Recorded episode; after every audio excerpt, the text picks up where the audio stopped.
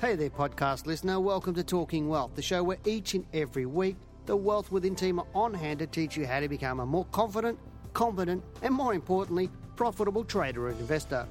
For more information, products, services, and detailed show notes, including a transcript for this podcast, head over to wealthwithin.com.au and click on the News and Media tab in the navigation.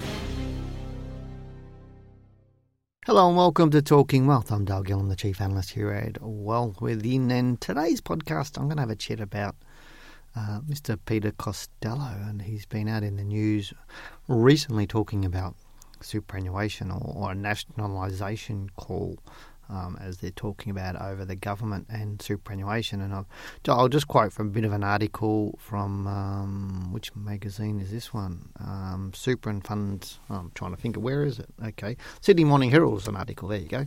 Um, I've just had a bit of a look at it and um, just to see exactly what he was talking about. And they they say that former treasurer.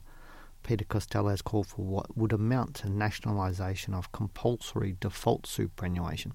What's default superannuation? It's one where people don't choose where their superannuation goes. It's pretty much the, uh, that's what it's saying. He's saying that if this was run by the government, there would be no war between industry and private funds over who should run it. Now, um, he said that it, when he was addressing a conference of superannuation managers in Melbourne.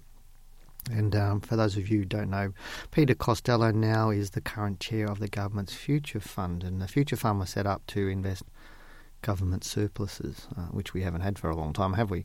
Um, and so he was speaking in his own private capacity, not as a, government person. But he goes on to say, Let me say, I believe that subject to safeguards, people should be able to choose who manages their super. 100% agree with you, Mr. Costello. Um, people should be able to choose where their superannuation goes. Um, but the reality is in Australia, there's a, a large cohort of people who actually don't choose, and their money goes into these default funds they get it allocated to an industry or employer fund that they make no choice over. And again, they should be fully informed. I'm sorry about paper, I'm just shuffling paper again.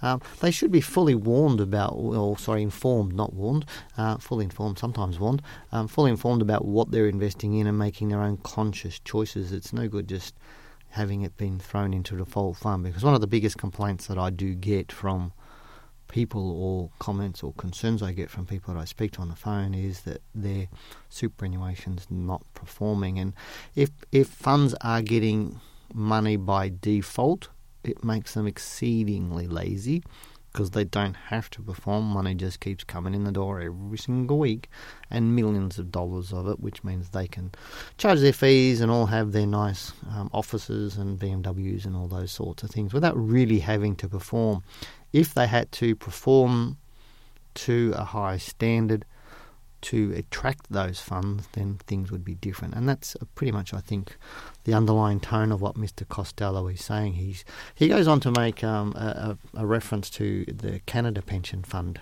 which which is compulsory contributions like Australia, but. Interestingly, with Canada, they've contribute contributions of 9.9%, and half of this comes from employees, and the other half from the employers. Now, I like that. In Australia, it's 9%, and it all comes from the employers. Uh, and to me, people aren't. You know, to me, employees should be saving for their own retirement, not just getting the employers to pay for it. Um, from that point of view, we're at, well, sorry, we're at 9.5%. Um, and along with Canada, become one of the world's most respected um, investors taking active interest in Australians' infrastructure. Now, unlike Australian funds, Canada's funds don't feel constrained to invest in the big banks. Another bugbear of mine. Um, and Costello, or Mr. Costello, goes on to say there would be not not be another Western country where the stock exchange is so dominated by financials, and in particular the big banks. Mr. Col- um, he also said this quadropoly as I've prescribed, as I've previously described it, almost every fund in Australia owns shares in the big four banks, and that's yeah, eh, for people who've been listening to these podcasts for years and years. They know that I have this issue with this cartel, so to speak, called the Big Four in Australia, and I think it's about time we addressed that and, and had more banks, more bigger banks, more bigger tiered banks, and open that up a little bit to put more competition in it because, as Mr. Costello you know, rightly says is the big banks are lazy or getting lazy or have been lazy. You know, because he said um, I, he goes on and says I don't think it's healthy. Um, I have no doubt it is enormous advantage to having banks uh, enormous to the banks, but they've never, but they never have to fear the flight of Australian investors. And again, he's correct. Everybody's investing in banks. You can see why there's an air of impregnability and complacency is swept into the banks and management of the banks. You only have to see the constant reports in the media about things that the banks aren't doing or you know, for example, with the Commonwealth Bank at the moment, Westpac was only in the news a couple of weeks ago for I won't say, the, let's say bad behaviour. It's probably a better way of saying it. It's probably a little polite way of saying it. So compulsory superannuation has created an industry and delivered benefits to young and ambitious and talented Australians working in it, and that's great. That creates a lot of employment, the superannuation industry. But is it really a good place to invest a lot of your money? Um, but he does go on to say it's not really why it exists. It exists for those who are forfeiting their wages month in, month out in the expectation that in 10, 20, 30, 40 years of saving will get them the benefits to enjoy in retirement.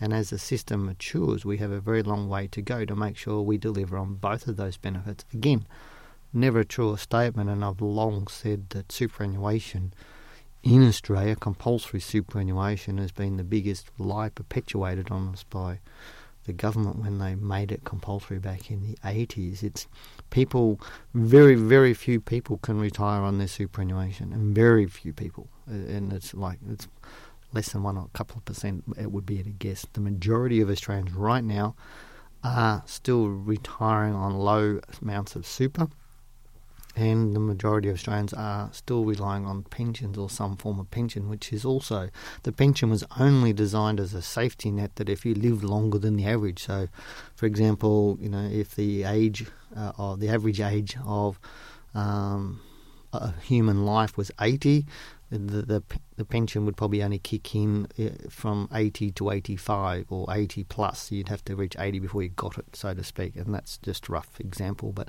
that's how the government works. It was about saying, well, if you you save for your retirement and you live X number of years on average, that if you live longer than that, then there needs to be a bit of a safety net because you might have only planned the planning only goes to so far, obviously, uh, from that point of view. But the superannuation industry is dominated by the being end of town, by dominated by the banks, and people are, as I said, investing in the banks. So to me, you need to have a level playing field, and I don't think the level playing field exists between normal retail funds and industry funds. It needs to be completely the same right across the board, and everybody needs to be fully informed. Everybody needs to have complete choice at all times on their superannuation, not dictated to by a union or anybody else, the, where they should be putting their money.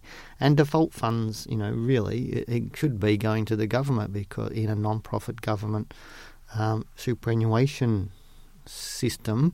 And I totally understand Mr. Costello for saying that, and I totally agree with it. It should be uh, taking that commercialism out of it because uh, big funds getting money by default breeds breeds complacency and breeds underperformance, and it's not really looking after the employees who have those default superannuations. So that's my two cents worth. Uh, well done, Mr. Costello. Keep out there and talking it up and uh, doing a good job in that sort of respect. Uh, you've been listening to Talking Wealth. I'm Dale Gillham here at Wealth Within. Good luck, good trading. Take care. Thanks for listening to this week's podcast. For more information, products and services, and detailed show notes with a transcript for this podcast, head over to wealthwithin.com.au and click on the News and Media tab in the navigation.